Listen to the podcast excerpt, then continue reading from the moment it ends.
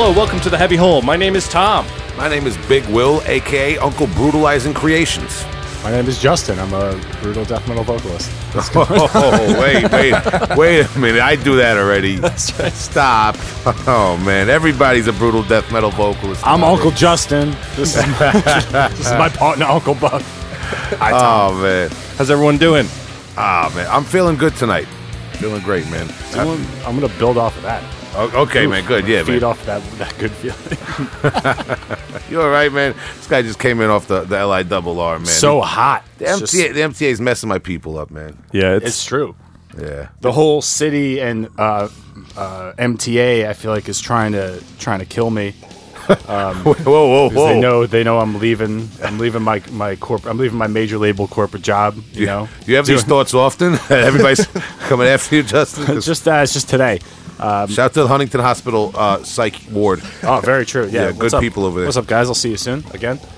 Um, yeah, it's good, but no, the whole the whole Manhattan, I feel like is uh, is like the the asteroid in Armageddon, like Hmm. right before Bruce Willis blows it up when it just starts like it's Allegedly, just like earthquake over here and like allegedly, guys are over here. FBI allegedly. You know that oh, really yeah. important radio transmitter? We only brought one of them. we only brought one. We didn't think about that. So we got Bruce these is dead. straws for some reason. Yeah, Nobody Will, seems what's, to know. how was your weekend, man? Uh, yeah, um, getting back to you know this is the, the official leak of the artificial brain lyrics. If you have, if you're just tuning in, Tom, this is Tom and Justin reading the transcript of the new artificial brain album. it's all based on Bruce Willis and Armageddon. Oh my god, my weekend was sick uh, because you and me. Uh, actually, I should say you and I. Now that I'm a professional journalist, Yes, you are. allegedly. Uh, Tom, you and I, um, we smashed out an interview Yes. with uh, a mystery uh, guest. We'll leave it at that. Uh, for the Heavy Hole podcast, just to illustrate for the listeners that we're taking this seriously. Uh, we're getting into two weeks now, just to try to rep it up, uh, step up our game for everybody. Uh, we got some classic death metal uh, variety uh, of personalities coming to you, artists, people behind the scenes, and all that, man. Um, and also, after I left your house yesterday, I did visit um, an area. Uh, I want to say thrift store. They call it. It was like the world's biggest garage store. Place all the way out in Holbrook, man. They're closing down. It was just this huge barn, and the guy had tons of stuff. Like when they close out lots and estates, and you, buckets full of all sorts of stuff, man. I don't know where this guy got it from. And I was combing through this tub of like DVDs and CDs, and I found like the bottom end of some guy, like a cou- couple dozen metal cassettes left that like must have filtered down from someone's collection long ago. Some Anthrax and Suicidal Tendencies, and I only I only picked out a few. I picked out um the first two Def Leppard albums on cassette, uh, and Slayer Seasons in the Abyss, and one very obscure, strange cassette that I'm not going to mention now. Uh, it's not even my old recommendation tonight, but it's a key link that led to my recommend. I've been on this weird trip the last 24 hours, right. allegedly. Yeah, Nice. allegedly, and I'm going to get into it later. Tune all right? in, tune in to find out Just the exciting conclusion. Yeah, Just yeah. pay attention. Skip to the end. No, just don't skip to the end. Um, uh, but uh, before we skip to uh, our guest, who I'm going to introduce in a minute, Justin, what, what were you doing this weekend? What was going on? Oh yeah, well it's good. Um, yeah, I just had had had a couple of friends over on Friday. Uh, still recovering for it. Thanks for uh, inviting me. Yeah, well, That was sick. Well- of you. No. you know what? I told you you're coming over as soon as the bathroom's done. I don't have the bathroom to accommodate Didn't, you. didn't want to insult me by not by not by inviting me over when the bathroom's not done. But it's good. Apparently, apparently, I don't know. I, I woke up the next morning and I asked my, my beautiful girlfriend if she would want she wanted breakfast, and uh, she proceeded to tell me all the terrible things I did the night before, Yikes! throwing shoes around. I don't know. I just remember yelling jujitsu a lot, and then, Oh, and I- boy. and I tried to you know work on my riffs like I do, but my arm hurt, just didn't work out. So, Knowing you, being So- drunk and yelling jujitsu, that was probably a lot of bad things. so yeah, I'm, I'm you're not a, really, you're a tall, strong man. man. allegedly allegedly tall. Uh, Oh, I, yeah, I'm not really too sure about the rest of the weekend, but um, Don't I'm remember here now on a Monday, and glad, uh, you, glad you made glad you made it to the city and back on a Monday. so it's doing pretty well. Tom, how was uh, how was your weekend? I don't know. Well, I was at your house, saw some shoes flying. That's awesome. Uh, Welcome. um, there, there's this thing that does happen uh, when we hang out, and there's a whole group of people. Uh, most of them aren't into death metal, but you, uh, you, your particular tastes force you to hijack the audio. Oh, yeah, that guy. at, at yes. any cost. I used to do that all the time, man. I've I've kind of I, I don't really I, I I don't I disembark from social situations altogether now and listen to the death metal by myself probably like a true o- OG, like a Yeah. true OG. But No, go on. You go can on, tell yeah. people start leaving as soon as Crown of Souls comes on. It's true. I, yeah, I, I was like, I got uh, the next morning. It was like the volume on the TV was at 95. I was like, I didn't even know that it went that high. Wow. But yeah, I, yeah, so As long as the album, as long as the death metal album playing was also from '95. Okay. Yeah. Um, so I, I was there too for a bit. I don't really remember all the conversation, but we had a good time. Uh, you know, guys, I've been really busy. I have a new job, and uh, oh, congratulations. yeah, I'm a, I work in cartoons now. It's weird. Oh. so You're on The Simpsons. yeah, I'm basically just uh, doing Allegedly. Homer Simpson's voice from now on. Allegedly. He's gonna sound just like me. I'm not Yeah. changing my voice. Uh, Doe. Chill, chill, Matt Groening's lawyers, please. Alleged is all Yeah. alleged. No, but for real, uh, I've b- been diving into cartoons. With my my audio work kind of just put me there, and um, it's very different than any of my other previous work. And uh, I I'm I'm exhausted because you know when you start a new project like that, and you, uh, a new job, and you're and you're getting paid for it, and it's like, oh shit, I really gotta I gotta bring this shit to the next level, even though technically I have never done this before. Got to put your whole brain into it. Yeah, exactly. So I'm kaput right now. Really. Other than that, it's good. It's good stress. you Amazing. know? So that's where I, that's where I'm at, guys. All right. Well, look out for uh, Heavy Hole Pillows coming out on Patreon eventually, 2020, possibly, for when you're tired, like Tom is right now. Love it. So, Justin, you mentioned '95, the volume your television went to. That's true, yeah. It was pretty it was loud, apparently. I mentioned uh, that th- tonight I'm going by the um, the the name uh, Uncle Brutalizing Creations. Did you realize uh, Brutalizing Creations is the name of the Mortal Decay demo that was released in 1995? Oh, Nice. Okay. Yeah. See, synergy. Did did anyone? I I know I'm not. Maybe Dahlia the dog here. Probably she real. She seems very calm. She sensed that that connection was made. So. Our special uh, guest tonight, we're going to get him on the phone, is uh, John Paoline, the uh, ex ex singer, current singer, back and forth singer, back in the band of Mortal Decay, also singer of Chopcore, uh, also part time actor, former Orlando Orlando Bass Club tournament winner, January 09. John. Paoline. John Paoline. Uh, we're going to get him on the phone.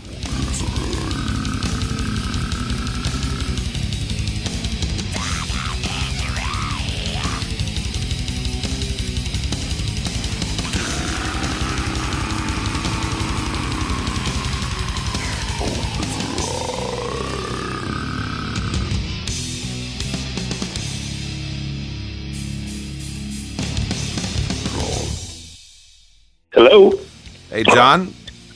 Hey, What's up, buddy? How you doing? how's it going? It's Will? Yes, yeah, it's Will here, man. Hey, man. Sorry about that. I was in the other room. It was all silent. I was charging it up some. My phone didn't have that much charge to it. Uh, ladies, and, ladies and gentlemen, listeners, you hear that? John John Paoline uh, dismembering a body in the other room while we're trying to call him. Uh, Mortal Decay, hard at work, allegedly. Nice. Uh, sorry, sorry to. Uh, I also kind of messed up. I told you a different time when we were corresponding, and um, so we, you know, we had you, we had you expecting us to call a different time. So I apologize for the the difficulties tonight. no, it's all good. It's fine. Yeah, man. So, um, John, uh, you know, you know how we normally get down, man. Uh, I, I got a lot of questions about um, not just Mortal Decay, but other things you've been involved in and stuff, man. Uh, and uh, you know, if you're ready, man, we just want to get into it. Yeah, sounds good. Hey, Will. Uh, y- oh, s- sorry, I'm feeling myself tonight, John. I didn't even introduce you to my co-hosts. Uh, this is Justin over here to my left, How's it going, bud? Hey, Justin. How are you? Good to meet you, man. and uh, Tom is over there to my right. Hey, John. Hey, what's up? Hey, thanks for your time. Yeah, cool. I, I apologize to Justin and Tom too. I'm a little rattled because of uh, uh you know I was rushing things because I told John a different time. I didn't want to leave him hanging and everything. So right now I'm, I got I got to check myself a little bit. Um, It's but, okay, Will. But uh, John, you're originally from New Jersey. yes, I am. Mm-hmm. Aw- Awesome. Uh, I don't know if you want to tell uh, anyone a little bit about maybe your family, your upbringing, and if um, music is part of that at all. Oh, yeah, sure was, man. I, uh, yeah, I was born and raised South Jersey, just outside of Philadelphia. Um, yeah, I've been listening to music as far back as I can remember till I was a kid. Um, you know, fast forward to when I was maybe 10, 11, and 12 years old, I used to listen to a lot of rap and breakdance, stuff like that, like Run DMC and Fat Boys, LL Cool J. Love But then when my uh, when, when my brother uh, left for college, shortly after that, he left his record his record collection behind, and I started diving into his Van Halen records, his Led Zeppelin records, and then of course MTV exploded. And I would sit around and watch MTV all day. And the hair metal thing was big back then in the '80s, and uh, I didn't really get. I always liked the heavier stuff, like at least uh, Guns N' Roses, Motley Crue, and then uh, weren't weren't a winger Ozzy. weren't a winger guy. Uh, no, no, not really. and then uh, Ozzy, ACDC, and then when I started with Headbangers Ball, you know, I started getting Yeah. into thrash, uh, thrash metal. You know, you know what I mean, like uh, Anthrax, Metallica, Slayer, Megadeth, Testament. Uh, the, the, just went on from there, and then onward to like King Diamond and DRI, and you know, and uh, just way into thrash and stuff. And then eventually, Um, you said something that I really want to go back to real quick. You said breakdancing. You said you said you said you said something about breakdancing, man. Can can you just elaborate a little bit more on um, your history with breakdancing and and hip hop culture? Well, back back when we were kids, we used to break out the cardboard in the back of the woods with boom boxes and just uh, break dance and have battles and stuff. It- uh, wow, man. What and what area in New Jersey is this? um, Southern New Jersey, Camden County, uh, just outside of Philly. Oh, okay, Or man. we're- Yeah, we're yes. like some- Suburb of Philadelphia. hmm Yeah, yeah, I've come I've come to learn uh, over the years that like South, South Jersey is very like associated with Philly a lot, man. I, I never realized that as much growing up, man. Yeah, because you have to cross a bridge is where the, the river divides Philly to South Jersey. you know? Yeah, yeah. Uh, I'm going. I'm going over to Philly tomorrow for a Sixers game. You know, uh, with Joe. Joe, who you guys, uh, who, who's interviewed from our band. Awesome, man. Yeah, yeah. Shout to Joe Gordon, man. And for the listeners, if you didn't realize by now that this is our second um, Mortal Decay interview, we do have a, a whole interview with Joe Gordon, guitarist of Mortal Decay. You can go back to, but um, It's actually technically our third. Oh yeah, yeah, and Kelly yeah, for yeah, and there- yeah. Uh, that that was a double interview because we had Kelly Izquierdo too. Um, I just got the whole set. yeah, yeah, yeah. We're working on it. We're, we're, we're gonna get Hartman and Anthony and everybody, man. We're gonna get the whole crew, man. Death metal Pokemon. Yeah, cool. Got to catch them all. But um, wow. So uh, all right. So so so the breakdancing man, because we also we had Ralph Ferrara from Haunted Hotel Records on a while back, and he talked about Heavy D. Heavy D grew up in his neighborhood. Uh, so we've been touch, Oh, wow, check that out. touching on local hip hop connections uh, lately, man. So I was really interested to hear that, man. Um, and then, like a lot of people, you have a, you have an older brother, uh, and you kind of get into hard rock and, and heavy metal through uh, through that path, right? Oh yeah, yeah. hmm So can, now, now I gotta, I gotta kind of put you on the spot, man. And of course, of course, we can always edit things out. Uh, but doing the research, man, I was just checking out your Chopcore Facebook, uh, just checking out what's been going on with your projects and bands. And you have a friend, Rick Taylor, uh, ex Insanity drummer, right?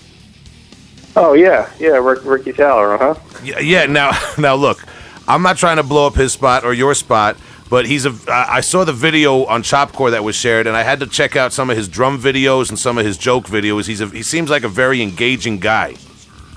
Yeah, yeah. I mean, I uh, we, we we we were uh, really good friends and tight when we were when we were younger. Uh, I just I, I say what's up to him and stuff on Facebook from time to time. But yeah, yeah, he's a nut. He's a good nut. I was well. All all I'm getting at um is uh that like when you were younger, man. Maybe if you could maybe talk about uh like the local scene. Um, you know, maybe around before before you joined uh the the band. We'll get into. Uh, originally, it was uh, members of the band Necropolis were forming a band called Macabre. yes, that's correct. And- Uh-huh. um, I actually one of the second local shows I went to was at a movie theater in town called the Har- the Harlan Movie Theater, and they they played Rocky Horror, and then uh, right before Rocky Horror uh, started, um, there was a band called Necropolis that went on, uh, and that was actually Anthony Ipri and Anthony DiVincenzi. They were kind of like they did a lot of Misfits covers and stuff of their own and stuff like that. Um, and across the street from this movie theater where they played, I used to uh, work at a gas station, and I used to pump gas in like obituary shirts and a lot of thrash metal shirts. Death and Morbid Angel shirts. they would see all that, and they approached me about trying out because they wanted to change their, uh, you know, their their style from like a thrashy punk rock type band that they were to like a death metal band, and um, that was around 1991. March of '91 is when I tried out, and uh, I made it. I made the band. Yeah, it was pretty cool. And then we went on to record that that demo, the Macabre demo. It's never really been released. I have it up on my YouTube. It's pretty funny. I, I sound like a a barking dog. you know, I just was learning how to how to sing death metal at the time, but uh, yeah, it's it's it's up there. It's, it's like it's like a four songer. It's pretty cool. The music's decent. You know, it's definitely uh, thrash metal influence.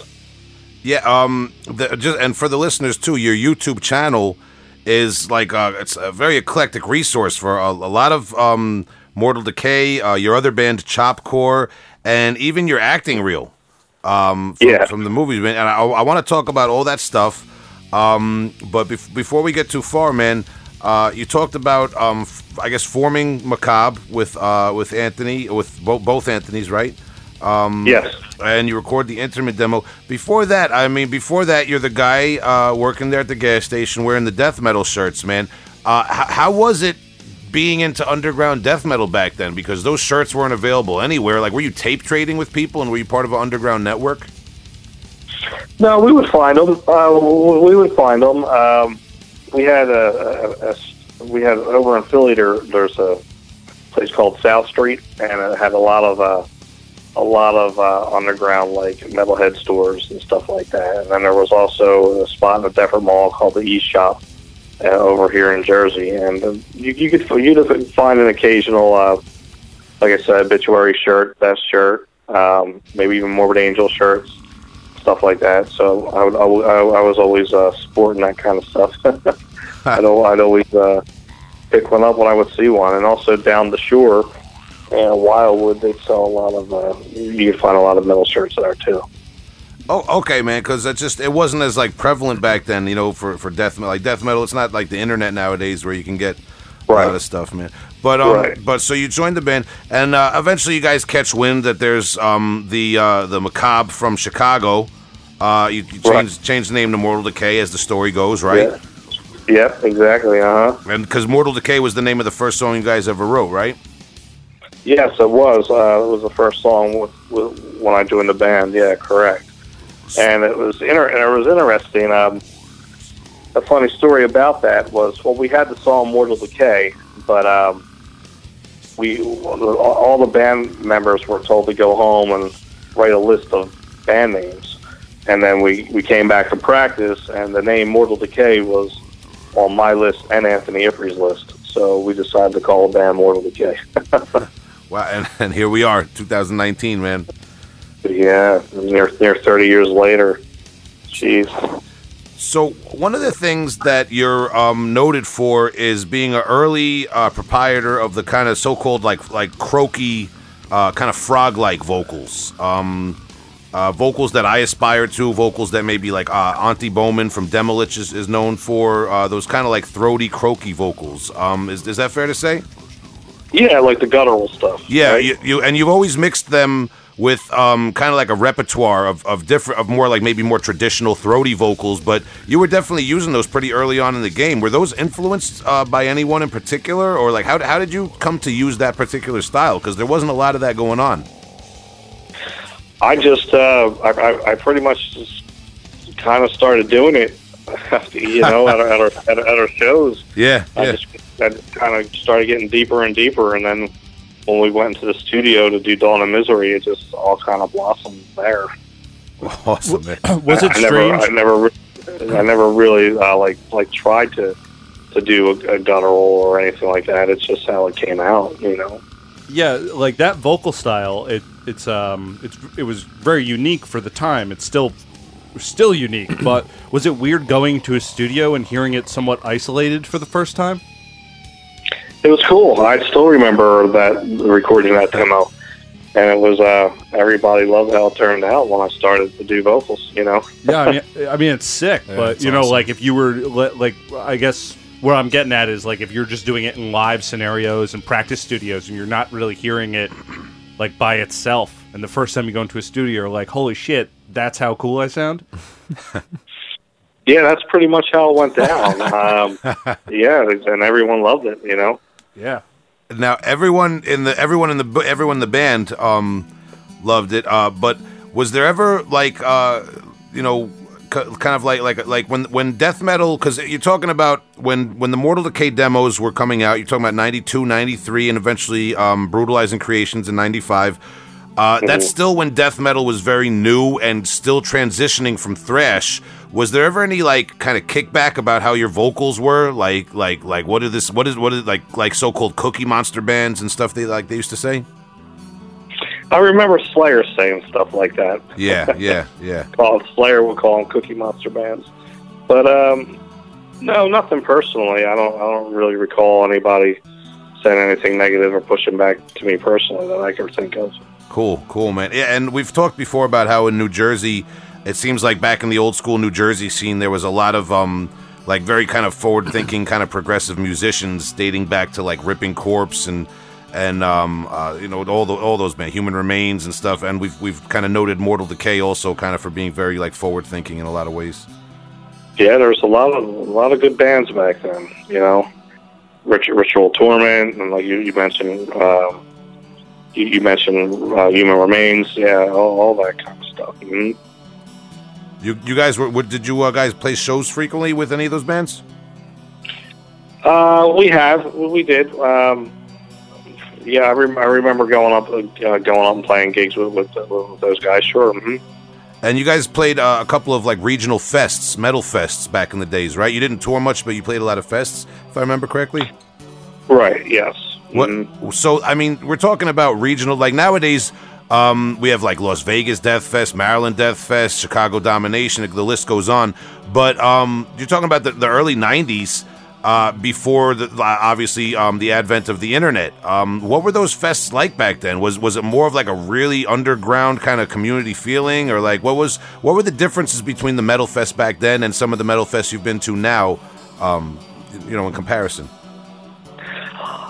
Honestly, um, thinking about it now, because just what you just what you just said, like the the internet and social media and everything else, I feel there's m- more of a fan base now. Uh, the crowds are, are bigger.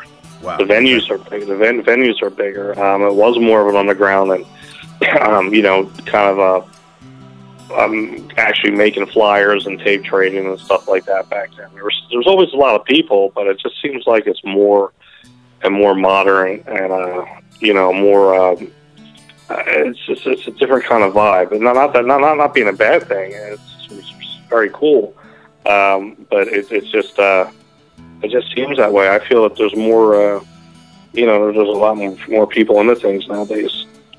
Yeah, yeah, especially now in this this current era, man. There's a lot of people going back and exploring the old school bands.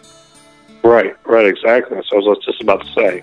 Yeah, like like we're um we're talking actually about um uh the the demos um your uh the Dawn of Misery demo, the Grisly Aftermath demo, and the Brutalizing Creations demo. Those were all re-released earlier this year by Comatose uh, as Gathering of Human Artifacts, the compilation, right? Yes, that's, yes, that's correct. Yeah, that's out now on Comatose, on Comatose Music. Mhm. Yeah, it's an important plug right now for the listeners, man. Very relevant, and we talked about that with the Joe Gordon interview too, man. So, um, uh, and, and uh, now in in the, in that time period in the in the nineties, um, after brutalizing creations, about how how long are you with the band? Um, because you eventually leave the band, right?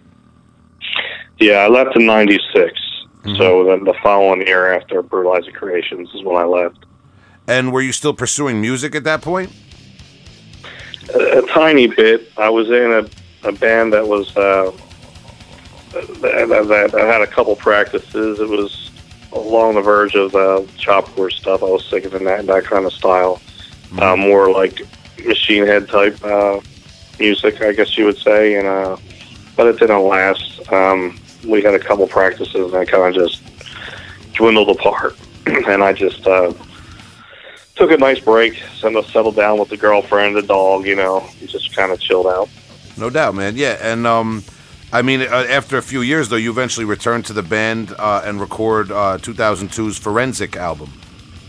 Yes, Yeah, yes, I have. Um, I got back into things and in 1998. I, w- I was back with my with that band Chopcore that I was in, and uh, you know we were doing well. And then Mortal was uh, at that time asking me to fill in and stuff, and we we actually released Gathering of Human Artifacts back then uh, through ourselves. That's right, DIY. And, yeah. um, right, and then um, you know I was I would fill in for them when I could, and and if the, the thing was I, I I couldn't really tour. I always uh, at that point in time of my life my uh, career was going for me. I, I couldn't really do any touring, so I kind of I kind of held them back, and I didn't want to. You know, they whenever they needed a singer to fill in the cracks, I would, and if I could do something for them, I would. And that's what kind of uh, happened with uh, Forensic. They were at, at the time they were out of a singer, and they asked me if I wanted to do the album. I was just like, yeah, sure. You know, I did, I wasn't even familiar with the material at that time though. Uh, that well, that's right because Anthony Ipri traditionally has um, written all the lyrics and he actually arranges the vocal patterns. That's correct. The whole, um, I mean, it's out. and I've talked about it in other interviews too. But the whole forensic album, I pretty much sat next to Anthony with him. He had a microphone and I had a microphone, and he would be like, he would he would be like, okay, uh, sing this part here, and then we would think of the voices I We would pick one of the voices that I do, and we would sing it, sing that part right there, just just like so. I never even really heard the music before because they had all this music, but no vocals to them yet. And um, and I was like I said, I was busy and tied up with Chopcore in my career. I really wasn't familiar with it Yeah, until when I went in, until when I went into the studio and Ant, Ant would say, "Okay, growl this line, this line, this line here," and we would, and then I would, and then we would cut, and then we would do the next part, and so forth and so forth. And that's how, like, still to this day, I could hear how forensics kind of choppy, and I could tell that we did that. I mean, the average person can't, but me and Ant can because you know we did it. But it's it's it's funny. I, I would get so many, um, you know, I would I would get a lot of. Uh, people talking about forensic and how good I sounded and how this and that and you know I owe it all to Ant. It was Ant that told me where to sing throughout the whole, that whole thing. You know, I, um, I I find that very interesting as a fan. Um, and I, I've expressed that before in our Joe Gordon interview that the drummer um, it takes such an active role in the, the vocal arrangements. Man, I, I find that very interesting, and um, I don't think that it, it uh, uh, like you know reduces the role of the vocalist in any way too, man. Because especially having seen you live over the years, and if uh, the, if any of the listeners haven't gotten the opportunity to see you live, they can Google. You're a very expressive vocalist, um, and especially during that period, I remember seeing you. For, what, what's the song, Monkey Cage? Yes, Yeah, you got you know you come out with the monkey mask and everything. I mean, uh, you know, I remember seeing you. Uh, I think it was MDF 04 probably. yeah, yeah, Yeah, yeah, yeah, yeah, man. So I, you know, uh, you know, obviously bringing a, a lot to the band, but still really interesting to, to see how Anthony has, um, since the very inception, uh, you know, and I, I assume still to this day, uh, in, in charge of the the lyrics and the vocal arrangements. Man, that's cool. Um, So you come back for Forensic, and you. Uh, did you guys do uh, any kind of touring on Forensic, or like a lot of festival appearances besides that MDF? yeah. I did two mini tours with them. Two, I would say. Um, I remember I used my vacation time for um, 04 and 05 to go out with them. We maybe did like a week, a little over a week each time. Yeah. Um, I it's kind of foggy to me. Each of those tours kind of blend together, but uh, but yeah, it was, it was cool. It was um, it was a good time. You know, I wish I could uh, do more touring, but I can't really. You know, it's, it's, It's- always been a setback for me. You know. Yeah, we've we've talked about it a lot on the podcast how how it's tough with day jobs and people's like spare their vacation time and, and all that stuff, man. Yeah, it's, it's seems to be a theme in extreme music. absolutely. Yeah, I, I know it's it sucks that that has to happen, but it is what it is. You know, it's Yeah, uh, gotta take care. Of you know, uh, yeah. It's not like I don't want to do it. I want to trust me. I want to play every day. But You gotta eat. Yeah. Yeah, gotta eat. gotta eat. yeah, exactly, exactly. So you did mention Chopcore, and I don't want to uh, breeze over that. Um, when, when exactly did you start Chopcore, or are you are you a founding member of Chopcore?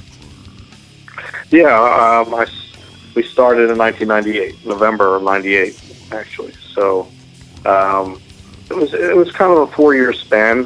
We had we had two co releases, um, you know, our, we lost our drummer, and, and we tried to replace him with another drummer. At that point, things kind of just crumbled, and um, it, it was funny. In 2001, uh, Chopcore's album "Bloody Little Mess" came out, in uh, it was I believe, well, I forget the actual month, but one either one was out in April and one was out in June, and it was it was either it was forensic, Woodley Case Forensic, and Chopcore's Bloody Little Mess. So I was just like, shit, I got two albums out now. I gotta I gotta do something. I have to figure out some way to support them. But it turned out that our um, the Chopcore drummer left, and it just didn't work after. Uh, after he left, and then at the same time, Forensic was out there doing pretty well, and that's when I decided to do those two mini tours with with Mortal and stuff. And and But I was I was very very very very into that Chopcore band at that time. I, my goal I wanted I wanted it I wanted us to sign the Victory Records so bad and and blow that up really bad. I, I eat, breathe, and slept chop chopcore for those four years. I did everything I could. um, I was it was um, I was really into it. Uh, uh, so I'd, we we tried putting it back together again in 2013 and 2014, and it just didn't work. But um, I love that band so much. I still do, but I used to really be obsessed with that with that project. Yeah, it's your baby, man. Feel that, brother. yeah, and for that one, you were writing the lyrics uh, and arranging the vocals, obviously, right? Yes. Yeah, I did. I wrote some of the lyrics. Um, the guy, the other band members wrote wrote a lot of lyrics too, but I I did do all the arrangements. Correct.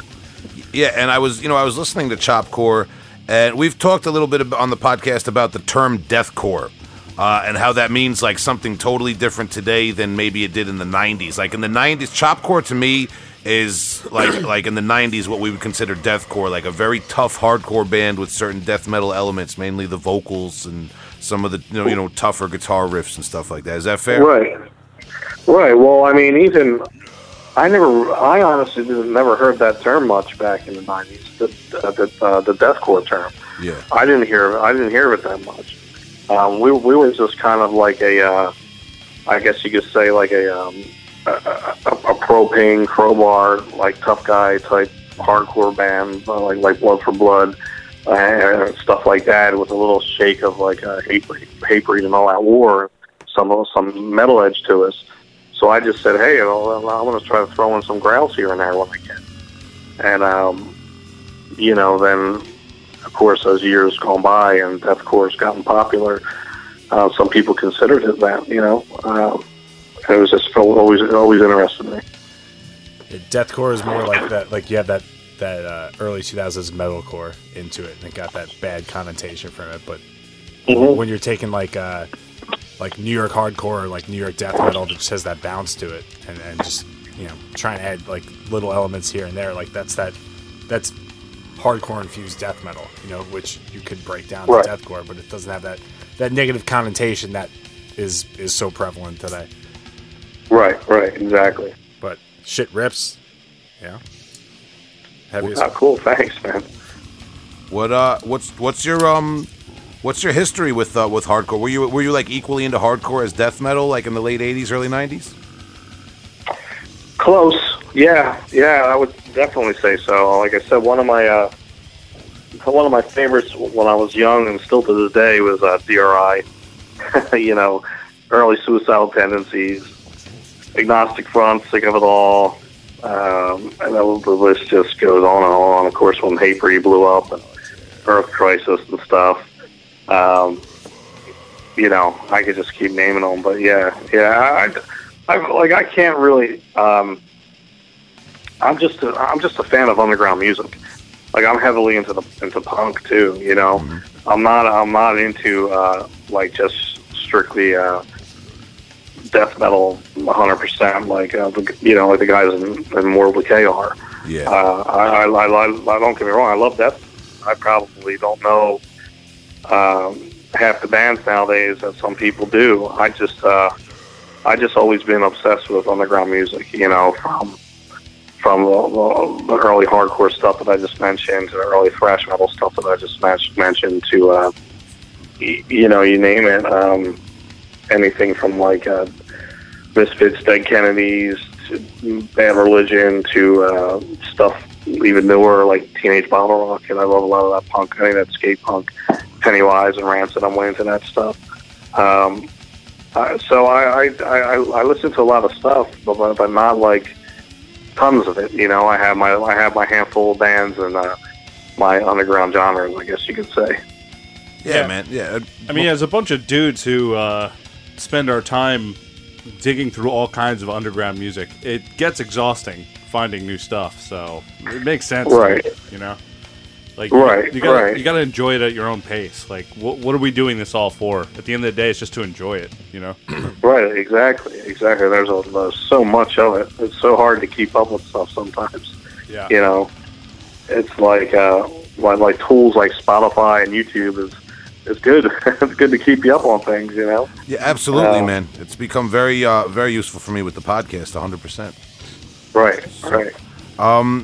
And and something else I want to talk to you about uh, outside of metal. Um, uh, you and I have talked a little bit in the past about fishing. Yes. Uh, how is is I that? thought this was gonna. I thought this was going to kind of come up. Yeah. Oh, come on, man. Come on, John. You know I brought it up, man. And, I, and the Oh, list, yeah. the listeners know I'm shining right now because I've talked about fishing. Not so much the last few episodes because the weather's turned. Uh, I didn't do a lot of black fishing um, this fall, but uh, in the summer I talked a lot about fishing. How far does Yeah. fishing go back? Is that a family thing for you growing up, or Oh, yeah, yeah. It goes back to when I call, uh, geez, around those same days of uh, those early days of breakdancing. I was fishing and uh, caught, I caught my fir- I caught my first largemouth bass when I was probably eleven, I was eleven or twelve years old. I still have that picture, but uh, yeah, just from talking to you a time or two about fishing, Bill, I can tell you're you're a big saltwater guy. I'm a which which I love all fishing. I'll drop a line anyway. yeah? But I've I've actually I've actually done a lot of um, I, I- I've done a lot of uh, tournament bass fishing in my time. You know, I'm, I moved to Florida for a while, and I was down there. I fished with the Orlando Bass Club. I fished with um, I, I fished with New Horizons uh, a Bass Club in, in Virginia. Uh, up here in New Jersey, I fished with South Jersey Hook Fish. Um, I've also fished individually in some Bassmasters tournaments, some weekend series, and some Fed Nation uh, tournaments as well as a co-angler um, and, and stuff like that. So I, um, I I've, competed in my time and all that. I, I've got my share of trophies that I won, you know. But uh, I, I do I, I I maybe do like two or three tournaments a year now. I, I mostly just do it out of uh, recreational, from relaxing uh, fishing, you know. But it's usually freshwater bass. yeah, we saw that you won the um, Orlando Bass Club uh, t- uh, tournament in January 09. Uh, oh seven? Do you mean? Yeah, yeah, yeah. That was the last one before I moved back north. You know that I, that I won. I won in 07, I won. I won a big fish. I got a nine and a half pound on my wall. I got a trophy for that. Yeah, and that was something I'll always remember. Yeah, I love I loved fishing down in Florida when I lived down there. It was great. you know. Um, yeah, yeah. So I've always uh, I've always fished. You know, I, I always have, and it's um, and it's funny because it's there's an underground scene to that too, and I always compare uh, the scenes to music. And my, uh, it's just like you know, there's underground music, there's underground fishing too, um, and that's kind of what I did. I, I, uh, I never got. You would you would make like when you would instead of trying to get a record deal, you would try to uh, land sponsorship, and it was kind of the same way. You'd make like a little press kit about yourself and send it to uh, marketers and um, try to get on pro staffs and stuff like that. Um, I never really did land any sponsorship, um, but uh, I have friends that, that, that have, you know, and it, it reminds me just like uh, just like being in a band trying to shop your stuff, you know. Yeah, yeah. No, I've had friends that are on like um, uh, sports teams and th- and things like that that are uh, you know I guess minor league and um, I I know like uh, there there was like a, a women's football league. Uh, that that was like you know basically they were paying their own way to travel and for their uniforms and Yeah. different things like that like looking for sponsors man there's a lot of uh, there's there's a lot of quote unquote underground scenes uh, that you know Yeah. like like we, we we know it through death metal but there's just a lot of people that are out there struggling um, and and hustling to do something for for the passion of it Uh, you know, Right, regardless right, of what it is, yeah. man. Yeah, and uh, yeah, you know, you're exactly right. You know, and uh, one thing I, I love to catch that I know you're probably into too is striper fishing. yeah, yeah, yeah, yeah. Surf fishing for striper. That's fun Just ta- stuff. just talking before we got on the air about it. Yeah, Those Yeah. fat lazy suckers, yeah, they're the most delicious. yeah. But yeah, yeah. I mean, if you're if you're on my Facebook, you'll see me uh, during the good weather posting fish pics. Well, yeah, your actually your uh, your Encyclopedia Metallum uh, profile has actually has you holding the big old fish right there, man. So there you go. Um, yeah, that's so funny that you know that uh, because uh, I just told the guys that I'm like, I'm, I, I recently at one of our last practices, I was just like, I think I was telling Joe, I'm like, did you ever search yourself on on the, the, the metal encyclopedia, you know? And I'm like, my picture's holding the fish. I'm like, it's I pretty mean, funny. yeah, yeah, consider the You know? thousands and thousands of entries that are on this thing. You're probably the only guy holding a fish. There's there's Yeah, probably, it's probably like some Swedish guitarist somewhere that's holding a fish, man. It's, it's probably like you and one other dude. Yeah. Yeah, yeah. One yeah it's funny. I wonder where they, where they got that from. Probably from, uh, you know, uh, I guess there was more fish pics of me than band pics. Of me. hey, man, You know? it's, it's it's good to, it's good to have a couple of hustles, man. You know, man, you get one going. That's what's up. Yeah, but yeah, um, fishing, all fishing, and mostly tournament bass fishing, and uh, playing in a band are my two favorite hobbies. they're, they're probably the two, the two, two hobbies that I've had many hobbies in life, but they're the two that I won't ever let go. You know, I'll always be doing them as much as I can. You know, no matter how busy I get as I get older and stuff, I'll still find myself doing them. I I um wow, man, that hits home for me. Can you Be- relate, Will? these guys are these guys are busting my balls right now, man. Because well, I mean, obviously, if you uh, to kind of tie it back in with death metal, uh, I I believe did uh, do you remember if Mortal Decay played the Roxy in Huntington uh, on Long Island? Yes, yes, uh-huh. Yeah. Yeah, I, I, I think we talked to Joe Gordon about that, and we're actually sitting in a house that's maybe like a five minute walk from where the Roxy was. We're in the same town. So Oh wow. so yeah, I mean, you mentioned I know um, I'm more of a saltwater guy, and that's because I'm surrounded by it here on Long Island, and here in Huntington, uh, the you know there's actually like a charter boat that goes out, and you do a lot of there's a lot of spots to go surf casting and all that sort of thing, man. So. Um, right, you know, and right, right, right, down the street, the Roxy is actually not too far away from uh, Huntington Harbor. So um, uh, that that's that's kind of like my experience with it. But I relate a lot to what you're talking about, man, because it's like even you know I'm in you know me I'm in a, a couple of different bands. I'm doing this podcast now, so it's like all week I'm listening to metal, and you know I got my day job and my regular life on top of that. So when I want to escape, I go to the beach and I do some surf casting for a few hours. Uh, you know, early early on the weekend morning if I if I can, you know, whatever I got to do. So I, Yeah, I- I that's it. awesome. That's that's awesome. See, I'm still even where, where I live. I'm still uh, the closest for me to, to, to the ocean is, is, is at least an hour. Oh yeah, So- yeah, yeah. You know, so that's why I'm, I'm more of a freshwater lake lake guy and stuff. Um, but but yeah, I'm sure if I was that close to the beach, I would I would be a saltwater guy too. Yeah, man. Um, and and another one more thing I got to ask you about while we're talking about some kind of like side ventures of yours. You're also uh, a part-time actor, right?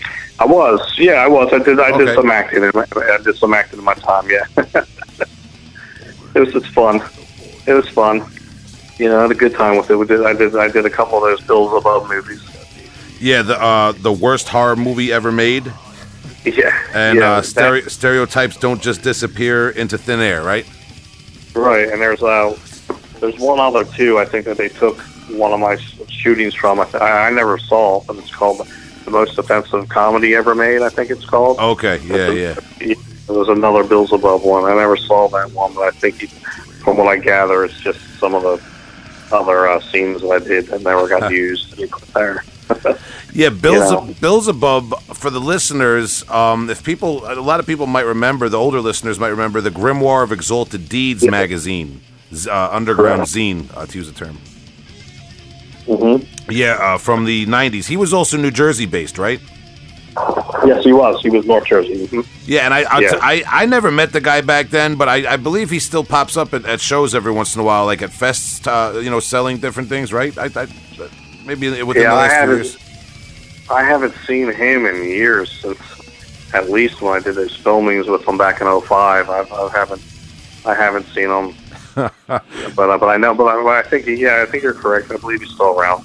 Yeah, we, Um, your YouTube channel, just for the, the listeners, anybody else interested in like uh, old Mortal Decay, there's a lot of old rehearsal footage and live footage from the early days on there. Yep. hmm I got that. I also have a uh, another side project I belong to is called Rivers of Ash. Yes, Uh, yeah, glad you brought that nothing up. really, nothing really gory with them. They're, they're, they're pretty much a uh, thrash metal oriented band, which which I just I usually just growl over top of and do all my voices with. But I still do stuff with them. I still record with them uh, time to time, and that that stuff's on there. I did that stuff over in Ukraine, the Sermon of Mockery thing. I did that. That's on there. Um, and uh, yeah, all the early Mortal Decay stuff. Like I said, the macabre demos up on there. Yeah, now, So- now Sermon of Mockery, it was kind of hard to find um, things by them online, uh, like uh, like social media and and um, like I don't I don't think there's a Metallum profile. Maybe I missed it, but uh, so that's that's guys from the Ukraine, and you sing for them. Well, it was. I did an EP, I did a four song recording with them. Okay, It was always uh, that was it was back in like 2013 when I recorded it for them. Um, they were always saying they're going to release it as an EP. They had the connections, people wanted to put it out. But uh, there, there are these two dudes over in the Ukraine. They're the one guy's the drummer from Ezophagothmia, uh, but and I don't even know they're not even still around anymore. But it kind of just crumbled and fell apart because, from what I understand, the two guys who did the project are like six hours apart, and they were getting ready to release it. They were getting ready to release it. They were all pumped up, fired up to do it and get it out. But then it was back during that, um, back when when, they, when when shit went down with them in Russia, and the guitar player went off the war. Nobody really saw him again because they started. They they were having their own little like uh, little civil war over there, and so it kind of it kind of felt shit. But we had that one master, and I, I put I put the uh, video together for it, and at least stuck that on my YouTube. You know, and it, the the guitar player is not in the video, right?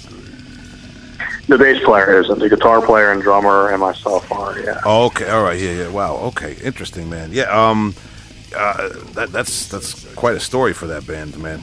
Um, hopefully, Yeah. hopefully, at least the music is made, uh, you know, available on your more conventional formats for people to check it out, man. Yeah, they, they they keep getting close to. I mean, I don't know what's going on with it now. Like I said, it's been years. Yeah, they did the whole. Um, of course, they did. They when they were, I they they chose the band name. Well, you know, and they they wanted to do the whole uh, worship to sermon of mockery thing, and I'm like, all right, that's cool. You know, Yeah, I I I I, I, I remember I talked to Chris about it before they did it, and he was cool with it. So I'm like, whatever. yeah. It made it made the research for that band a little bit hard, I think, too, man. right. Trying yeah. Google and ser- sermon of mockery, you know what comes up, man. well, yeah. Oh, yeah. Absolutely. But uh, Yeah. but you know that that's out there, man. So I mean, the cool part is though, man. There's definitely for for uh, you know a- any fans of your work in Mortal Decay. There's definitely some deep cuts out there. I know you've also done some guest appearances on other bands' recordings and things like that. Um, so you know, there's there's always and there's of course the chop core material. So if people only know you from Mortal Decay, there's a lot of other stuff Sure. out there to, to fish around and get get get into the John P. cult. You know what I mean, man? Um, and and uh, I believe it was was your first appearance, I guess, on like with this kind of run of Mortal Decay, um, the the May 2017 show with Deicide in Philly, Yes, that's correct. hmm and I know you did Chicago Domination Fest that year, right? Yep, I did. I did Chicago. I did. I did Vegas, Chicago, um, the Deicide show, and we did a local show here with um, with a bunch of bands and internal bleeding and stuff too. Awesome, man. So. Um, straight shooting right now. I, I did see a video somebody shared on Facebook the other day, man. You're you're currently jamming with the guys, right?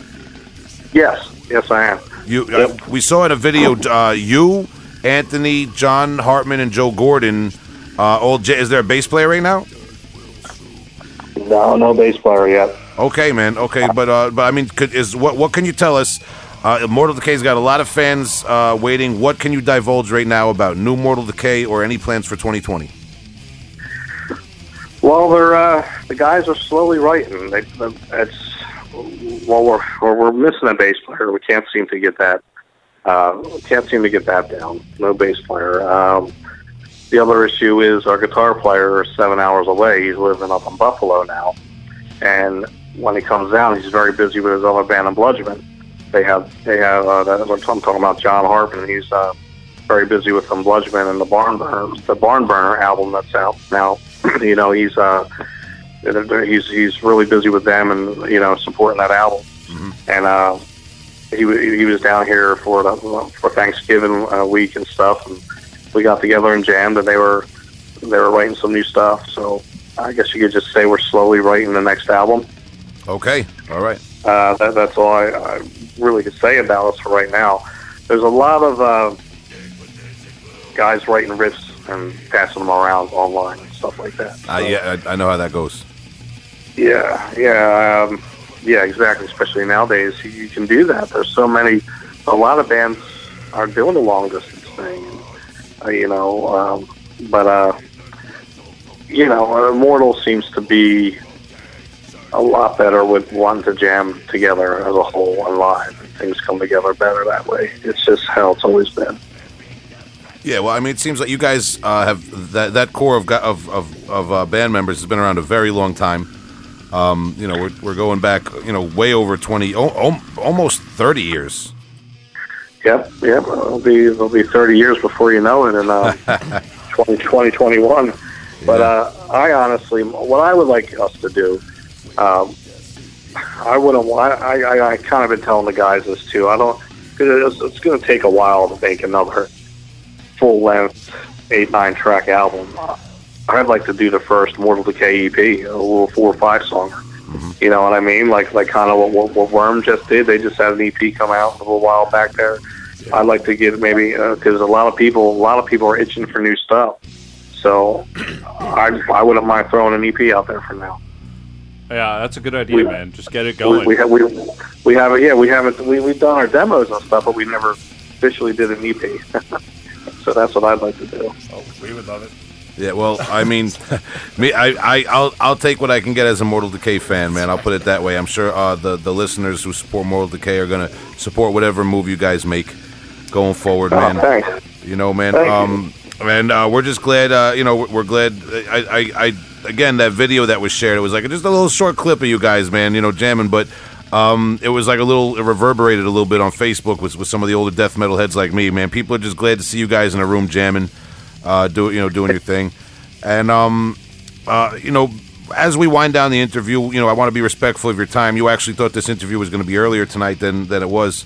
Um, as as we wind down the interview, uh, we always ask our guests to, to recommend one like classic older release and one newer release by any artist you want um, for the listeners, metal or otherwise. Okay. So one one older release, Yeah, just Um, anything classic. Yeah. I'd have to go with I'd have to go with Cannibals Butchered at Birth. Wow. Okay. All right. Blunt, Yeah. Straight off, straight off the bat. All right. And for newer, huh, let me think. Well, I, what am I? What do I got cooking now? I actually got the the, uh, the latest agnostic front. I'm heavily into right now. Awesome, man. Wow, two legacy bands, like fla- flagship bands for their genre and their scene, man. So Yeah. a first of uh, Butchered at Birth being brought up. Yeah, yeah. We haven't even, you know, there's certain like like legendary albums like Butchered at Birth that I'm a little hesitant to start talking about on the podcast because I got to do my research, man. But yeah, it's a classic album, man. Um, Yeah. you know, the, what what what what do you remember about when that album dropped, man? What do I remember about it? Yeah, like how, how did how did it strike you? You know, what do you remember about the you know your first take on Butchered at Birth? Well, of course, I remember the the, the first Cannibal Eaten Back to Life, and I always what always got me. I always loved their, their again their gory artwork. Yeah, I always Locke, I always I always loved the gore stuff. The the, uh, the album cover st- strike me, and it was just like I popped it in, and it was fun. You know, it was one of them CDs that just melted in my CD player for the next month. You know. Yeah, yeah, a lot to get into there, man. Classic release, man, Yeah. and an agnostic front, man. Did you uh, did you ever get to see them way back in the day? Uh, the not way back, maybe um, late nineties, ninety nine ish is when I started when I started to see them, 98, 99. Awesome. I man. never, I never, got, I never got to see them in the '80s or anything. No. yeah, yeah, no, I- no, I hear you, man. That's cool, man. Yeah, man, great band, man. And um, anything else? Uh, you know, before before we wrap it up, anything else you want to plug? Um, you know, obviously we talked a little bit about Mortal Decay and all that, man. But is there any, any other projects you got going on, or anything you want to say to uh, followers and fans of yours?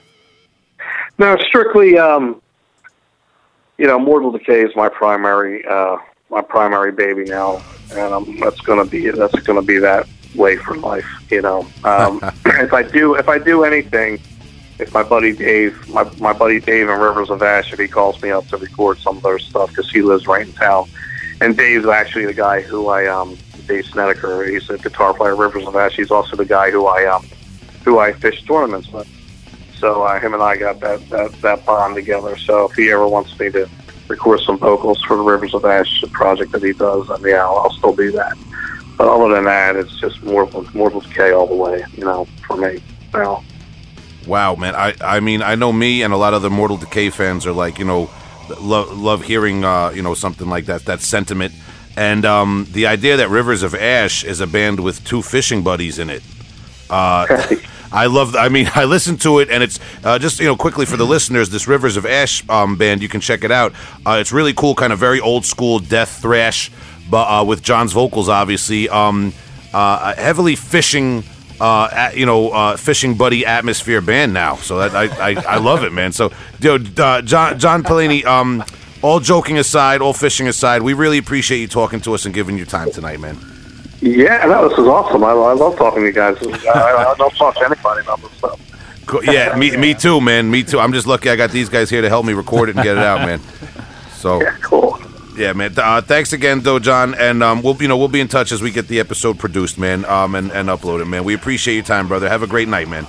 Yeah, you too. Well, take care, man. All the best. I'll be in touch, man. Thank you so much. All man. right. Bye bye. See you. Have a good night, John. Take care, guys.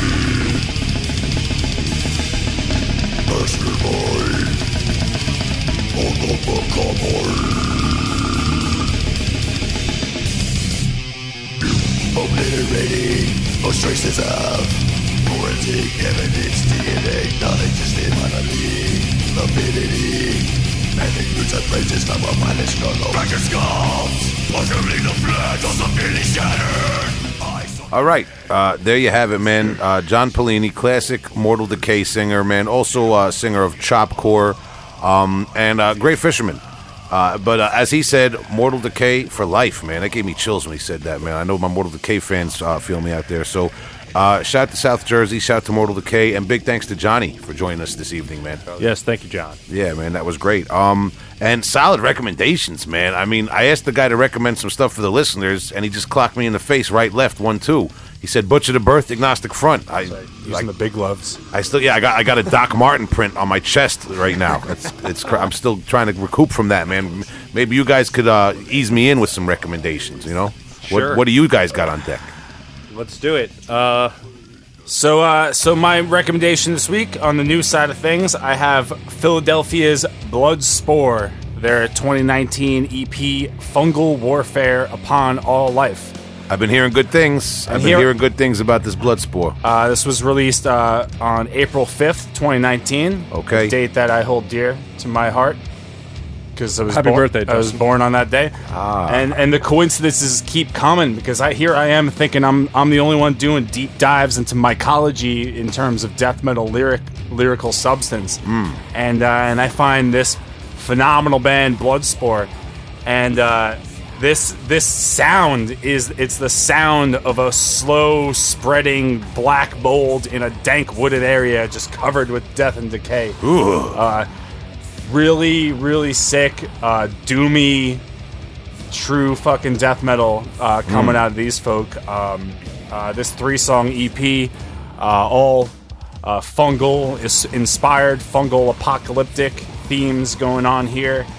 Um, I uh, I was I was pleasantly surprised to, to come across this man and um, and yeah, I, there's there's not really like too much more uh, that I'm gonna say about it because I think it's all about in the listening, and I'm not really a word wordsmith on right now. So um, I think you did a pretty good job before. so uh, It th- did- if, if you're into uh, deathy doom, uh, good shit, and um, and you want to dig a little bit deeper and discover how uh, we're all going to return to the dirt, and the mycelium and the and the fruiting bodies are going to take over uh, all which every loved one that you have and all which you hold precious.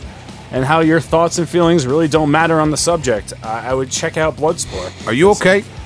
Oh, I'm perfect. I, it's, like I said, like full disclosure, this is this is this is my realm of uh, of lyrical subject matter for a uh, undisclosed future project coming out.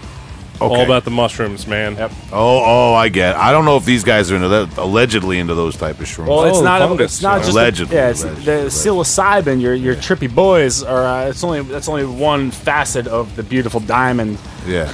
that is uh, the the fungal life form. So Blood Spore from Philly.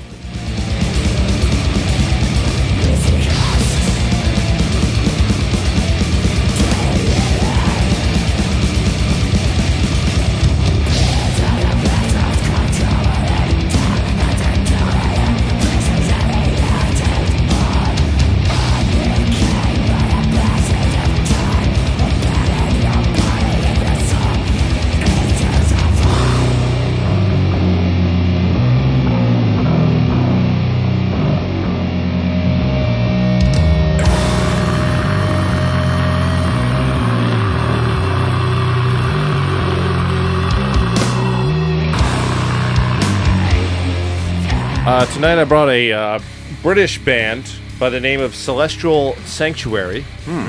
Found this thumbing through the old Bandcamp. Okay. Um, this came out just a couple days ago from when we're recording this, December 7th, 2019, on Brutal Cave Productions, All which right. is a uh, Portuguese, uh, from Portugal, not Brazilian, a, a uh, Portugal record label. Cool. Um, and and this is a, a British band. they're a British band. Um, they're named after the Bolt Thrower song with the Okay. same title, Celestial Sanctuary. Okay. and uh, it's mixed and recorded over at the Abbey Dungeon.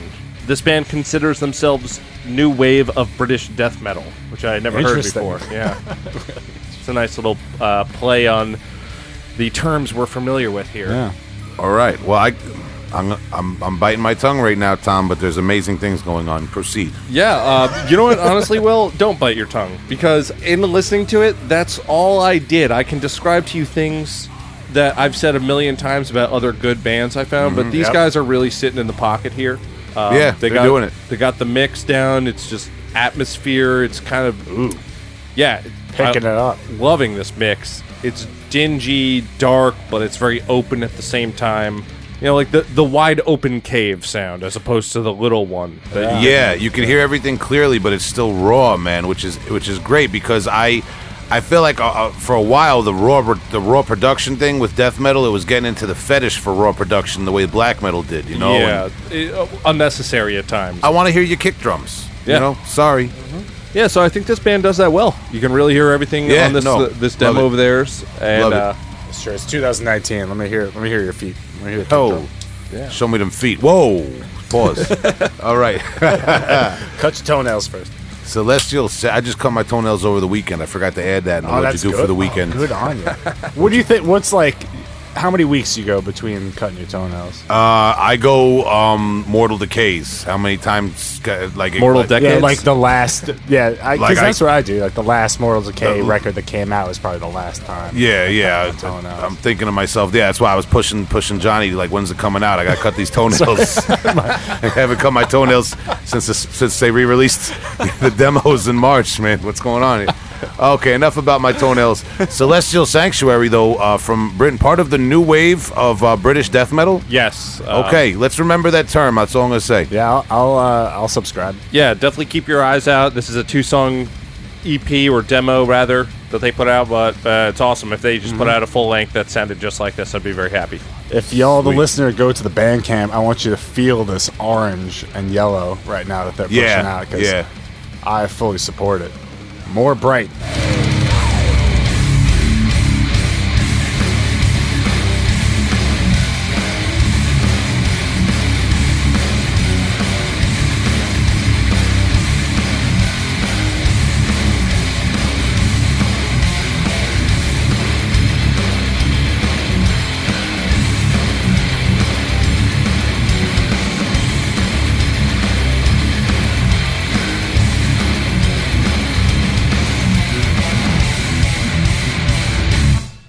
All right, so um, my uh, new recommendation for the evening. Reason I, I was uh, saying I'm going to bite my tongue, bite my lip before when you were talking, Tom. This is also part of the new wave of British death metal. Get the fuck Oh, out. really? We don't we don't plan this out, by the way, listeners. When we come with the new and the old recommendations, I actually tonight I, I've kept my old recommendation secret the whole night. Yeah, we, I- like- we, we kind of make it a point to not Yeah. talk about our olden news so we can get genuine reactions. It's a out of each other. surprise, yeah. Yeah, but here we are syncing up. All right, I love it. Our, we're on the same vibe. vibe vibe check synced. Okay, so uh, Slimelord uh, from Leeds, England, part of the new wave of British death metal. Apparently, um, I, I'm glad we caught up to it somehow. Uh, with their the Delta Death Sirens EP, their first release, released in 2019. Um, this has three members of a band called Cryptic Shift that uh, ha- has only been around a year or two themselves, more of a technical death metal band that I got to check out now because I happened upon this uh, EP. This is, um, I haven't been using the metal of death term lately. No, it's No, you haven't. I'm And- trying to use it for you, but that doesn't work. I appreciate it, and I do want it to catch on. It's a concept. It's uh, it's an idea I had, just kind of like the way I perceive certain bands. a legend t-shirt. I, I well, that's that's the thing. I felt like the Metal of Death thing was getting a little memed. I didn't want to be, you know. I heard the listeners dropping it around, you know, dropping it like it's hot, man. So I, I said, let me let me fall back and let it spread naturally. But now this band inspired me to bring back the Metal of Death term uh, for tonight. This is Metal of Death, in my opinion, and that's a, a compliment of the highest order over there to my British friends in Slimelord. So don't Um, say it anymore. the the the Delta. So don't say it lightly. So the Delta Death Sirens EP, man. This is just the atmospheres. The vocals are just putrid, dragging, oh, dragging an ox through the mud vocals. I love it, man. Um, the the the guitars, like it's, they have they have the right mix of kind of like these trudgy, doomy, atmospheric kind of intro parts, and then they get serious about their death metal. Um, this band is just all atmosphere to me, man. I love the cover art. The cover art has this kind of like weird, home brewed feeling. It's it's not you know it's not necessarily your your most highly refined piece, but it's just dark and raw, like the like the music, man. I mean, this is kind of it has like a Path of the Weakening by Deeds of Flesh cover art. Not as cold, meets but meets old Finnish obscure bands. You know, whose like local town you know family member painted the. I'm talking about um, uh, Demigod and Adramelech. Um, but uh, uh, it just has this like really cool cover art, man. Really dark, and it fits the atmosphere so good. These guys are metal to death, in my opinion. And um, if you if you haven't heard the episodes of the podcast where I've described that, it's just this total um, bottom end raw atmosphere, dungeon atmosphere, death metal, man. And these guys capture it so well. This is not commercial uh, precision sound replaced death metal, man. This is the real deal. And if this is what the new wave of British death metal looks like, uh, count me in, man. You know, call me Austin Powers, all right? What sucks, man. Yeah, this band is a tight beast right now. This is.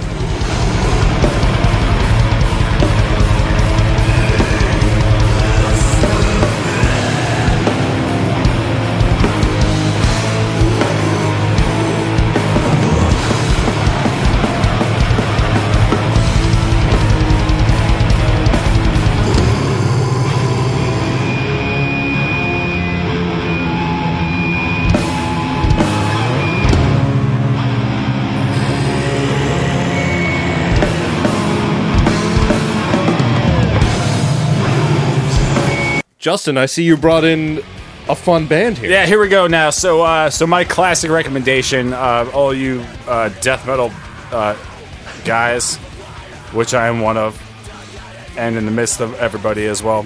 Uh, check it out. Every time I die's first LP. Um, last night in town. Every time I die, band from Buffalo, New York. This record came out August 2001. We're almost we're 19 years old now, almost uh, on Ferret Records. Uh, this was produced by Adam Dershkovitz of Killswitch Engage fame.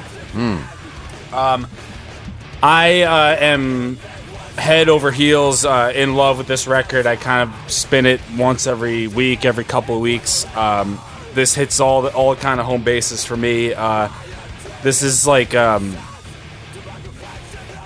it, it's just it's it's a it's a staple metalcore, hardcore uh, slight grind, just just weird distorted guitar music uh, staple. I, I think um, that kind of you know coming out in 2001 really set the tone of of uh, heavy uh, emotional music uh, to come out from uh, from from here on. Um, think uh, think in the vein of Botch, uh, Dillinger Escape Plan, a way darker Glassjaw, a little bit of Cave In, a little bit of Martyr AD. Uh, this kind of hits it hits it- it's it's ballsier than emo.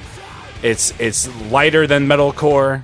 It's uh it, it's as brutal as, as hardcore. Well, Um, yeah, I mean it's it's got the emotional thing, but it has a very different vibe than like "Please hear me, mom, dad." It's more right. of like "Fuck you, town."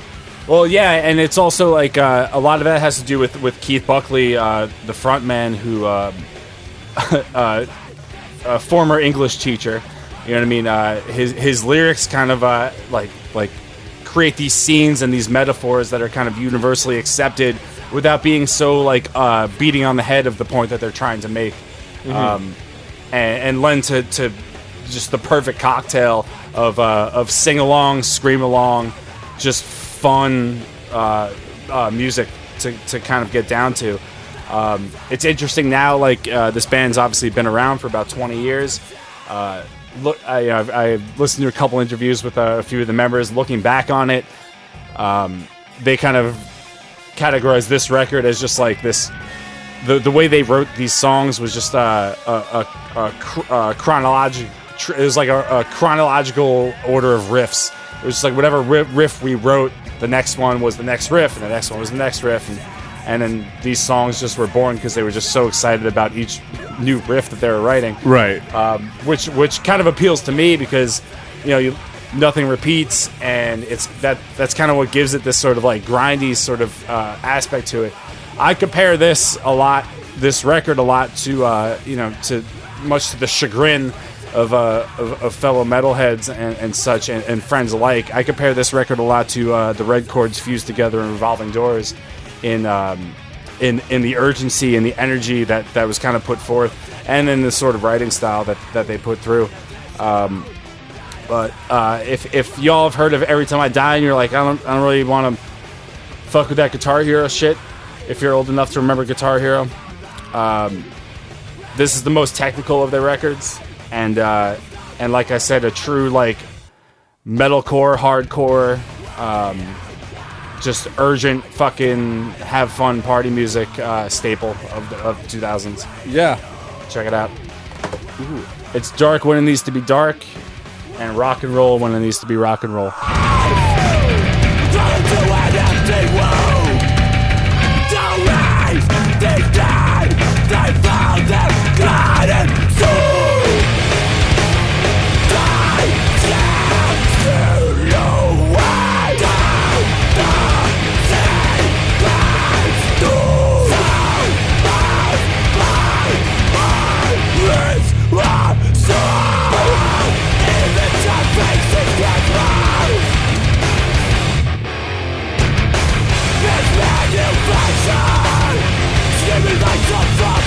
And I run a band called Limp Wrist. You guys know Limp Wrist? I know Limp Brisket. I probably found this album. Well, this isn't an album; it's a seven-inch. Um, I found this about about ten years ago, and it's always resonated with me because it's how I wanted crust punk to sound. Uh, because I, I, I went into some dives on crust punk, and, and this band always stuck out to me. So Limp Wrist here. This is their seven-inch "What's Up with the Kids" 2001 on uh, Paralogy Records. Like I said, this this is crust punk that really sticks out to me. Uh, they've been around since 1998. They're still around? Yeah, Awesome. they're not as active now, but um, so the lead singer uh, Martin Sorrondeguy, uh, he's from Uruguay. Um, he's also from a hard hardcore band called Los Crudos. Uh, he kind of started this band as an outlet for his own sexuality because he's a homosexual and he's been in the the hardcore game forever. This guy, Los Crudos, is an older band than Limp Wrist. Um, so I guess he wanted to apply that to like just the heavy shit he loves, and I think he achieves that really well. Limp Brisket is a such a good name for a band. I was Yeah. going to ask you if So um, good. I was going to ask you what the context of the name was because I had a feeling uh, maybe something we should explore with the podcast. But I know in the punk scene and the crust scene, there there have been a, a number of like homosexual bands and bands that address uh, social issues that affect uh, that demographic and that sort of thing. You know? Oh, uh, yeah, absolutely. Yeah, uh, this is considered queer core. okay. Um, well, which is you, I just kind of danced around it the most politically nice way I could I could say it, and there you go. I guess that's what you're calling it. yeah, huh? that's okay. what, well, that's what they're calling it. I- I okay, mean, like, beautiful I- you know, queercore. I'm. I mean, hey, I'm all for it, man. Play your shows, do your Well, thing. I'm at it. This shit just sounds good. Like I really don't, I don't really care what they're talking about. Like, and if this is helping this guy Martin or allowing him to express himself in this almost on the verge of grindcore sounding Yeah. punk, All- all the uh, better. like, why the fuck not? On point. Love the drummer's performance all the way through. Super raw. Or when this come out? This came out in 2000. Cool. But they Yeah. had a couple releases before this. There's a compilation that came out. I forget what record label, but 2005. There's a um, uh, Limp Bizkit the T H E E official discography, and uh, it has a lot of the demos and some of the um, the B sides. A great band, you know. Definitely for your fans of Os Rotten or uh, Discharge, eh, give it a listen.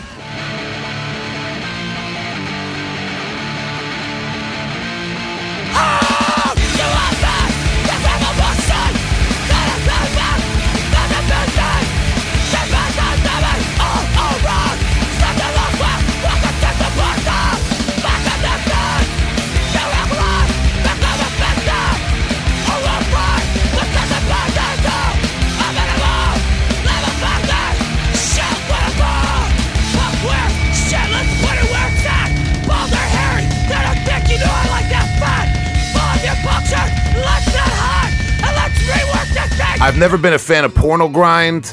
I've never been a fan of the misogynistic lyrics and death metal. I can listen to bands that have, you know, I mean, don't, get me wrong. I, I, you know, but it's just, yeah, man. Uh, you know, it is what it is, man. Um, so, so uh, that's what I was saying. Like, like with your last uh, band, uh, this band is uh, overt. This band's whole shtick is that they're heterosexual. Right? Exactly. Yeah. This is. Uh, By the way, for the listeners, I don't even think I announced it. This is Winger's uh, 1988 album. I think it was self-titled, the, the, the debut Winger album, landmark album. Thank in, you, in the metal community. So, I feel like it's Christmas come early right now. So- bringing this in for me, I fucking love it. so anyway, I got a story to tell.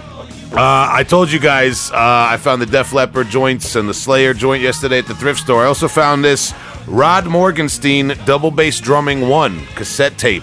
Oh. That after listening to it, I realized probably came with some sort of drum instructional booklet you're supposed to go along with listening to uh, the very uh, congenial and, and friendly um, uh, Rod Morgenstein play drums and teach you while he plays drums. Let me ask you a question. Did you listen to that? Did you put it in the Yeah, deck? well, yeah, I did. I did. Okay, yeah. so with that, how was the quality of it? Was it burnt out? No, it, I I felt like I could still uh, listen to this today and try to get something out of it. So whoever bought that or ha- was gifted that is obviously not a very good drummer. 'cause, you know, you only listen Not- to it once. The Not true. You sound like someone who didn't grow up and listen to a lot of and doesn't listen to a lot of cassette tapes, man. Because Some- a lot of my old joint, dude, the Def Leppard joint I played know, great. I'm just, I'm just dicking around. I, but Someone died a bad drummer and left their box of cassette tapes at the thrift store. honestly, the fact that I found all these old metal tapes with this instructional drum tape got me wondering if it wasn't some old drummer, man. Maybe somebody who played in a Long Island metal band. There's like a six degrees of separation. It's a small island. This guy might have played in Pyrexia at some point. Who knows? Yeah. You know, who owned these cassette tapes. But I didn't even know who Rod Morgenstein was. He was this guy on this cassette tape I found in the thrift store yesterday at about uh, 4 p.m. At by by 6 p.m., I was in a full-on winger wormhole because I because Rod Morgenstein's the drummer of Winger. Right, In, in okay. case you didn't, in case Right, we're piecing that together. In case you've been living out, out in a different hole than the heavy hole. All right. oh man. And uh, before that, he was the drummer and is the drummer still of the Dixie Dregs. Uh, the Steve Morse band with members of the Dixie Dregs. Uh, Rod Morgenstein, old jokes aside, an incredible drummer, currently percussion professor at Berklee. Okay? Oh, Uh, nice. No slouch. And I got his original cassette. Yeah, who's laughing now, Tom? Getting all, all them, getting all them female drum students uh, staying Yeah. extra hours, extra credit. Oh, allegedly, alleged. Well, he did. He did play on the song "17." That's what I'm saying. It's the, allegedly. So anyway, see, we're, we're already going off. I knew this in the second I, I put Winger on, it was going to be like crazy. fucking But love Winger. the thing about Winger, um, reviled, reviled in the extreme metal community. Kip's All right. got a voice though. Don't discount. And also, every guitar player shreds. All right, don't derail me, man. I was just waiting for the music, All right, man. go, all right, go. I'm so excited. So, so frustrating, man. All right. The reason I picked Winger tonight uh, was because I went down this wormhole yesterday. I found this Rod Morgenstein tape. I, I knew Winger was like the glam band from the 80s. They were the band that they always got ragged on on Beavis and Butthead. The little nerdy kid Stewart wore the Winger shirt.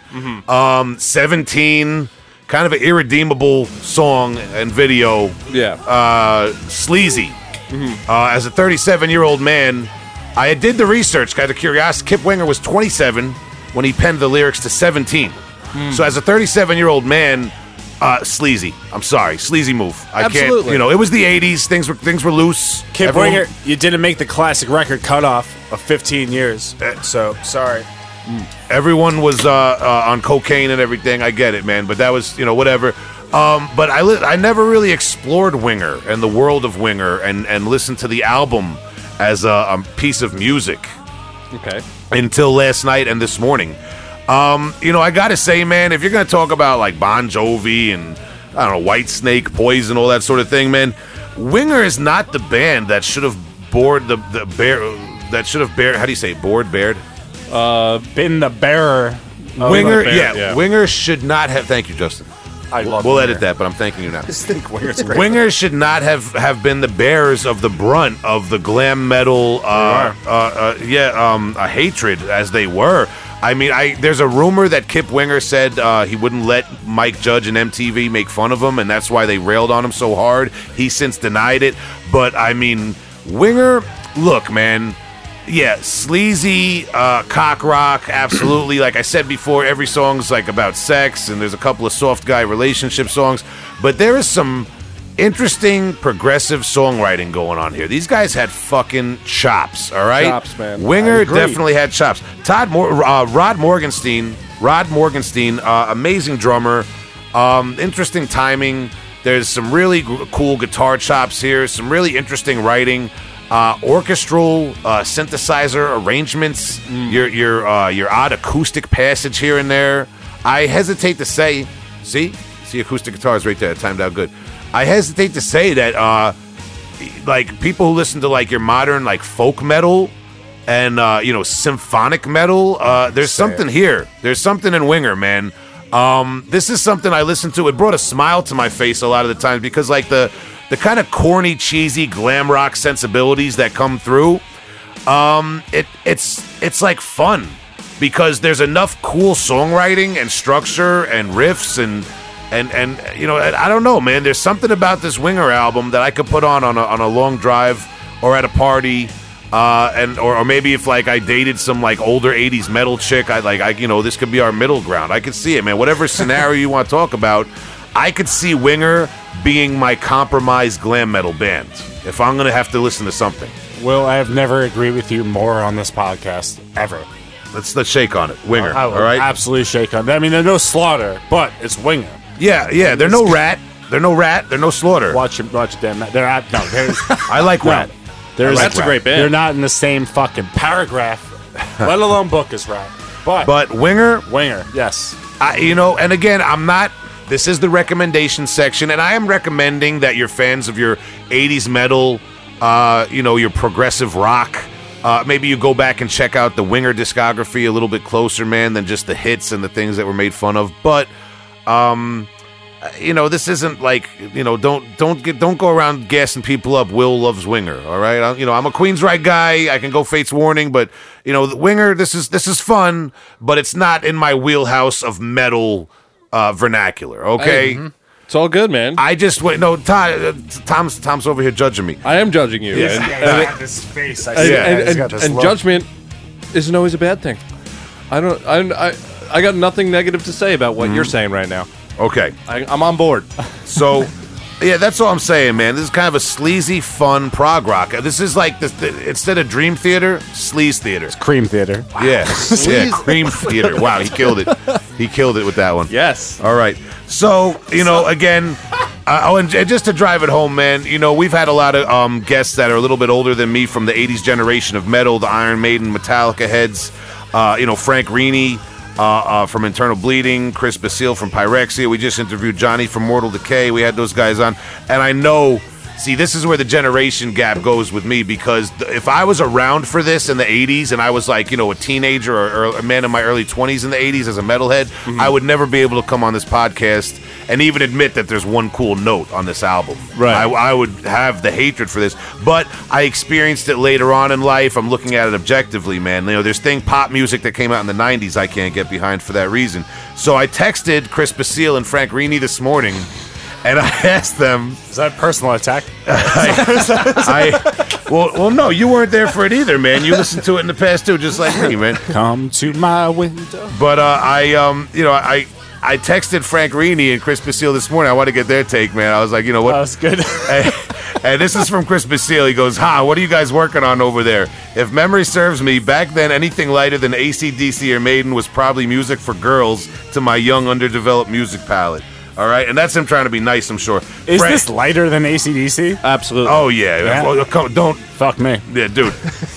well, lighter. I'm only 17. if you want to get into who could play whose songs, that was the big debate that these guys had with Metallica. Um, and there was actually a. Uh, Angus Young couldn't play this shit. uh, I don't want to, you know, I don't want to bring names into it, but from Frank Rini now, At me. uh, um, he goes, uh, no, I was not and still am not into the. I was not and still am not into the hair metal scene. My friends and I felt Winger were posers.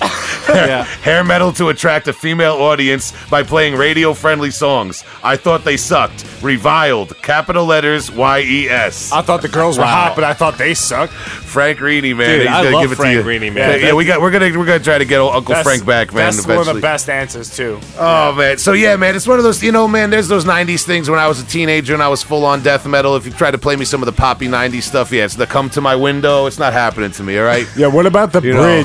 Bridge to Baby One More Time? It's the heaviest shit. We should talk th- about that on a different episode, different actually, episode. because Yeah, I'd like this to. is a- I like to is break a that down musically. Absolutely. But Will, thank you for bringing in Winger. This is out of nowhere, and it's making me think about shit. God, I'm and so excited. dude, right and you now. got to listen to those songs on this album that didn't make the big hits, man. Like, there's some songs that hit me the way New Edition and and, and, and fucking uh, uh, old like Janet and Michael hit me. okay, because the thing about Winger, you're dealing with virtuoso musicians, people who were session players at some point.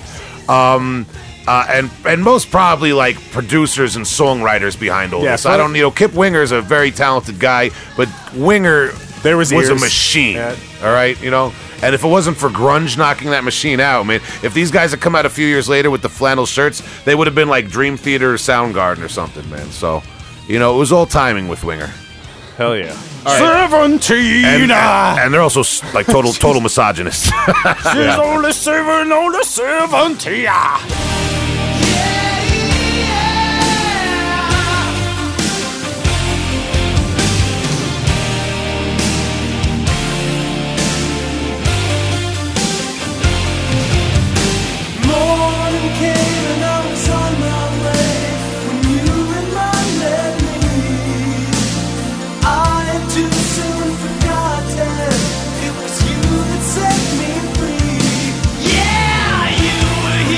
All right, so uh, wow, interesting night tonight, guys. Fucking Um, winger. We got uh, we got to talk. First of all, we, we got to talk, and, and we're honored to have uh, Johnny Paoline from Mortal Decay on the show. Uh, also, uh, Bass Fisherman. Yeah, uh, you amazing. know, gr- our first, hopefully not our last uh, fisherman on the show. Damn right. Uh, we might just turn into a more of a fishing themed podcast and go down to the old fishing hole. Maybe the fishing hole podcast. Maybe that's coming to you. Who knows, man? We'll see what we'll see what 2020 brings, right? But uh, all due respect uh, to John and the members of Mortal Decay, we wish them uh, all the best as they work on new material. See where that goes for them. Um, we we brought some uh, some new bands to you. This uh, new wave of British death metal. That, I like it, yeah. Tom and I are uh, right up on it, man. I, I'm- like I'm gonna- that. We- I gotta catch up. we man. synced It's- up, man. Yeah, but uh, you know, uh, you know, you brought in uh, some classic uh, "Every Time I Die." Uh, I- yeah, you- consider. pay attention. Tom Tom uh, opened our mind to uh, Limp Wrist. I'm Yeah. here for the crust punk. That's Yeah. it. Let's go. And you got that don't winger, judge. man. You brought that and winger. um, you know, I the last 24 hours have been it's been a wild ride for me with Kip Winger Yeah. and Old Rod Morg. Uh, these guys, powerful musicians, man. Um, I, I cried, I laughed, I was astounded by some of the feats of uh, virtuistic, uh, virtuoistic, uh, however you pronounce the word, musicianship. Right. It was, it was a great night, man. Had it from the heart. So, uh, you know, Heavy Hole Podcast, we got the social media for you if you want to talk about this Winger thing. If you're an older cat, uh, maybe 40 and up, who were members uh, when Winger hit the radio waves and the MTV back in the day, let us know how it was for you and your buddies. Yeah. Did you laugh? Did you cry? Like I- Will? I- yeah, I really want to hear from the OGs who are hating on me right now for this girl metal thing with Winger. Um, Did you share your Twitter handle with Winger back in the day? yeah, uh, so hit us up on Facebook, Twitter, Instagram, Heavy Hole Podcast, and Heavy Hole Podcast at gmail.com. Uh, Tom, if uh, anybody wants to call us up, if any of the, if, any, if, any- if we attracted any female uh, uh, listeners by playing Winger on the podcast, how can they call us up, man? All right, you can fill up our mailbox by dialing 631 837 3274. What, wait, what was that number again? I, was- uh, yeah, yeah, yeah, yeah. Yeah, uh, me and me and Will just headed for a heartbreak right now. So t- what's that number? All right, well, just just know that I get these voicemails first. So, you know, if you want to slip something dirty to Justin or Will, you if, know, just if keep she's that only mind. 17, hit the delete button on that goddamn It's gone. voicemail. You're never getting Tom. through. I told you it's not my song on this album. yeah, Goddamn it. alleged delete button. It's uh, 631 837 3274. And Oh, also, so one other good. thing I'd like to talk about briefly. Uh, Get we, it. we launched the Patreon, patreon.com slash heavy hole podcast. Yeah. We have a few subscribers on there already, and Mm-hmm. I want to thank them. I'm going to do a shout out uh, on a later episode when we get a few more. Right now, we only have uh, like six or seven at the moment. Can we do a shout out with you? Yeah, of course we can. Okay, cool. But uh, Alright. yeah, I don't have the list in front of me, but Tom will have kicked us off the show by then. Yeah. Because the money, he's, he doesn't want to split the money. thank you guys very much. Uh, you'll get your shout outs on a later episode. And Yeah, we're, lo- we're still uh, concocting some of that merch and bonus material, trying to make that Patreon a little juicier for everybody, man. So keep your eyes peeled for that, man. you know what I'm saying? It'll be worth it. Yeah, trust me. It'll be worth it. yeah, join the alleged league. just, just, just like Jake the Snake used to say, trust me, Trust trust, me, me, trust- trust me, trust me. Wa- and he also said, watch that DDT. All right, out of here. Bye, everyone. Heavy Hole Podcast, man. Watch where you're going tonight because you might be heading for a heartbreak. Oh my god! Don't even. Dude, listen to that slam. this is a slam. It's so good.